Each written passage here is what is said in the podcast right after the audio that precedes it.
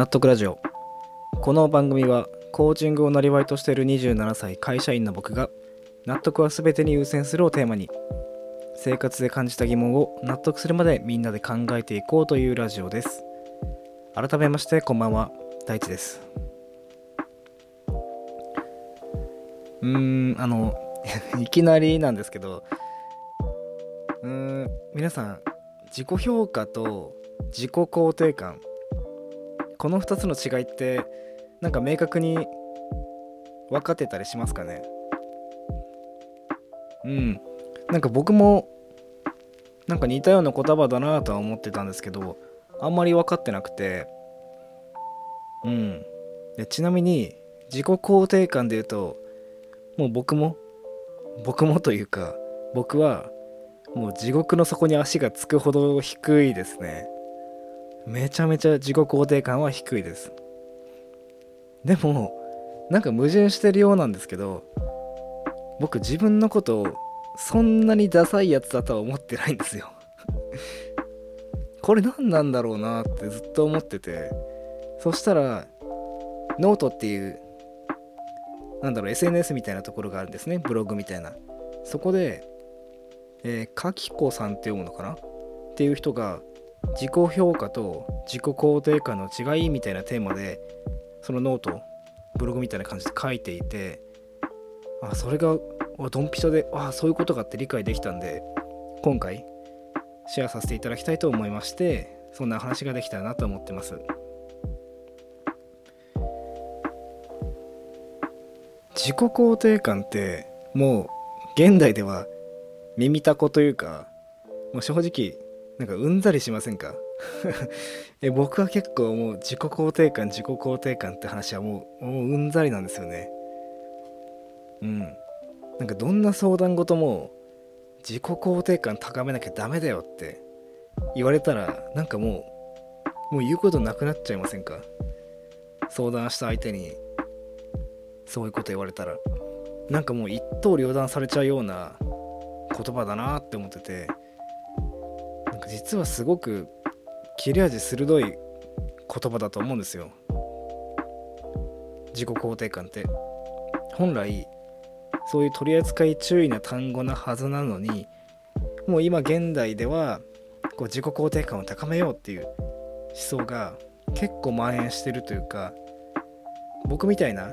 ネガティブ思考の人間からしたらあれなんかちょっと日本の酸素薄くないですか？みたいな。そんな気にもなっちゃう人も結構いるんだろうなって思うんですよ。もちろん大切なことだとは思うんですけどね。なので今日はそういった人たちももしかしたら救えるかもしれない。自己肯定感と自己評価の違いについてお話ししていきたいなと思っております。ええ。皆さんもこの話聞いたらまずその違いが明確に理解できるかなって思うんですよ。で結果的に自己肯定感がちょっと高まるんじゃないかなって思う側面もあると思うんで是非最後まで聞いていただけたらなと思っております。ではまず結論から言うとそうですね。今あのかきこさんのノートの文章があるんでそれちょっと引用して読み上げたいと思います、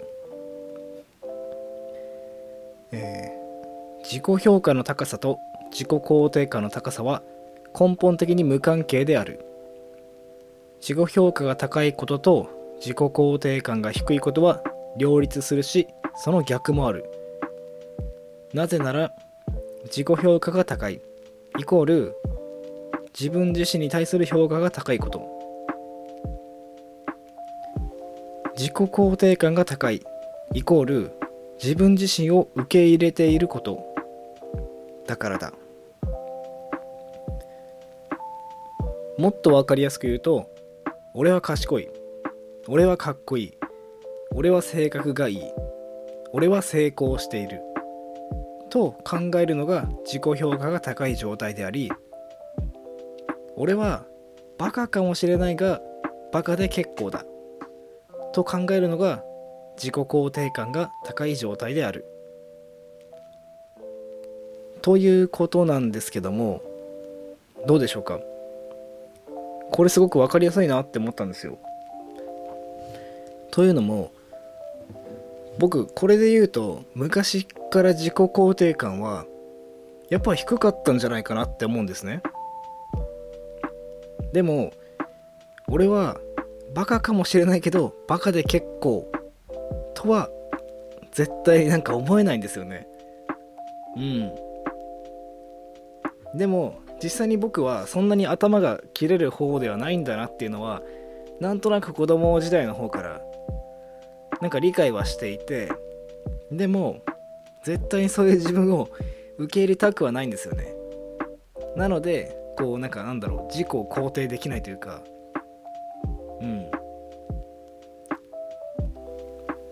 でそれとは別に自己評価の話になると例えば僕深夜によく一人でジムとか行くんですよ。でその時あのタンクトップとか着て筋トレやってるんですね。でそのタンクトップでジム筋トレした後だと体がちょっと大きくなるんですよ。でそういう仕上がった自分の体とかをタンクトップ着ながら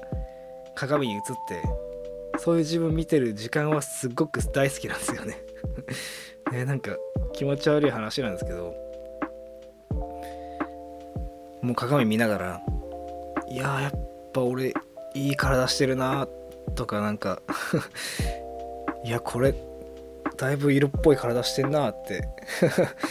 夜11時半くらいの誰もいないトレーニングルームの鏡の前でこういろんなポーズ取ったりして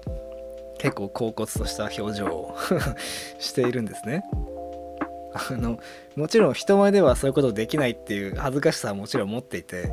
だからこう深夜の誰もいない時間帯を狙っていってるんですけど僕にとってそういう自己を評価する時間っていうのはやっぱすごく癒しなんですよね。だしこう10年間くらいもう付き合いがある親友の男の子にも言われたんですけどいや俺にはバレてるけど大地は自己評価高いでしょ自分のっていう。風にも言われたしうん。やっぱりそれで思ったのはこう自分のスペックから逃げないっていうことですね。僕はこう自分の身長が低いことも自分の顔も世間でいうイケメンではないってことも、まあ、確実に頭で理解はしてるんですよ。だからって今回のこの僕の人生ではもうこのスペックこの見た目で生きていくしかないんですよね。だからこうこの自分自身での100点を目指したいっていうのはずっと多分子供の頃から思っていていや子供の頃は思ってなかったですね。子供の頃はもっとかっこいい顔に生まれたかったなとか身長1 8 0センチくらい欲しかったなとか思ってましたね。でも最近はそんなこと思ったこともないっていうかうん。やっぱりそうですね。大人になってからはこのスペックから逃げないでこの自分で100点を目指すっていうところをすごく考えているから自己評価は高いのかなって思いますね。さっきのかきこさんの話で言うと僕はこうバカだから絶対に頭良くなってやる。っていうふうに思ってるっていうのが多分僕の現状なんですね。しかもそれはなんか自分ならできるって根拠もなくひっそり自分の中だけで思い続けてると思うしなんかこれが自己評価が高いっていう状態なのかなって思いますね。うん。なんかそう考えると自己肯定感低いって人は多いけど自己評価高いって人って結構いるんじゃないかなってなんか今ふと思ったんですけどどうですか？なんかこうこれは自戒も込めてなんですけどそういう人ってもう人生結構自分で苦しくしてるっていうかずっと喉が渇いたような生き方になっちゃうとは思うんですけど成長もうーん多分すごくできる生き方なんじゃないかなって そう思いたいっていうことも言って今喋ってるんですけどうん、まあ、そういったとこも含めて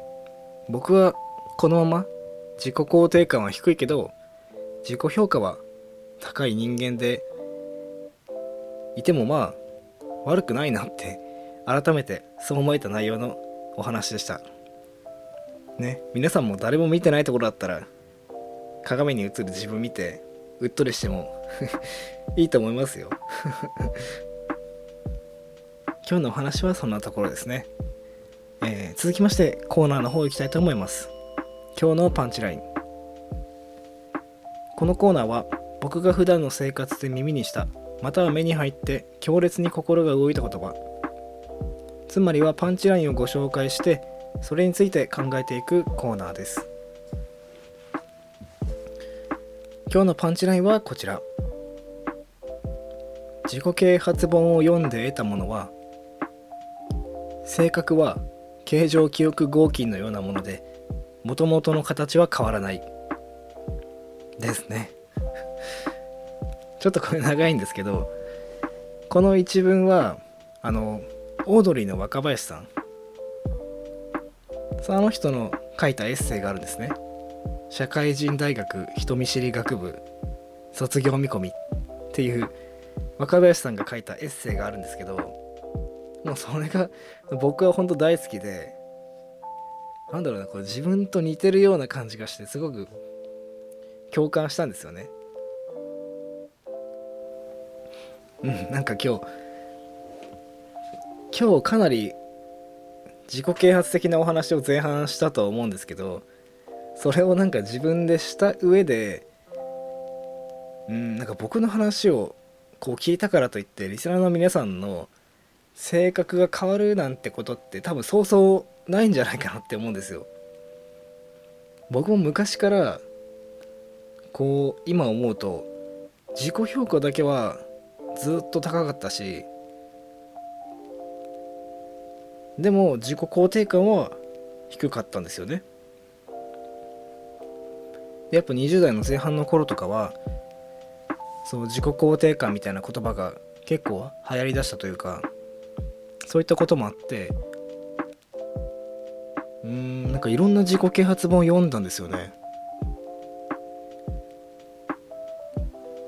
その頃はまだこう小説とかは好きじゃなかったから読まなかったけどこうビジネス書とか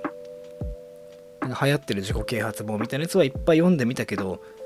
やっぱりこう変わんなかったんですよね。自分の中で。そその中でこの若林さんのエッセイ読んでで若林さんもこう自己啓発もいろいろ読んだけど性格はもう形状記憶合金のようなもんですよって。まあもともとの形はどんだけどんだけ動かしても結局元の形戻っちゃうから変わんないんですよって。そういうことを知れたのが、まあ、自己啓発本を読んだ読んで得たものですっていうふうなお話だと思うんですよね。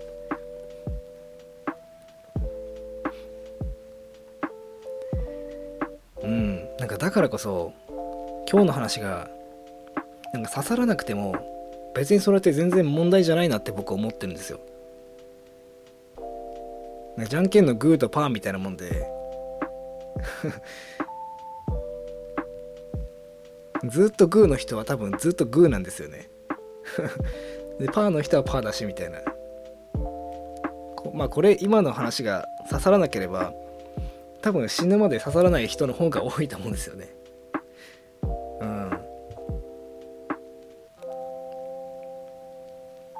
ぱりこうマッチョな自己啓発本とか何冊読んでもダメでしたし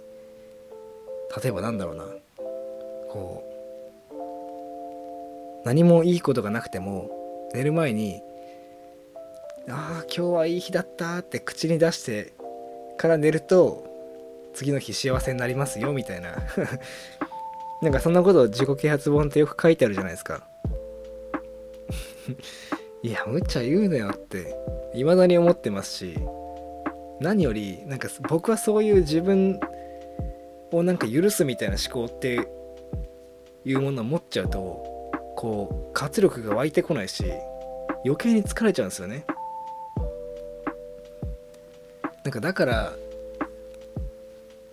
まあそういう自分もまあ僕もそういった意味ではいろんな自己啓発本を読んだからああ自分ってなんかあんま変われないんだなっていうものを知れたって意味でまあすごくいいパンチラインだなって思ったんですよ。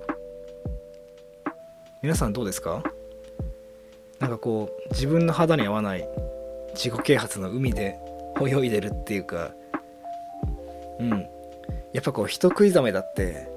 水道水で満たされた水槽にぶち込まれたらもう一瞬で死んじゃうんですよ。だからこうなんだろうな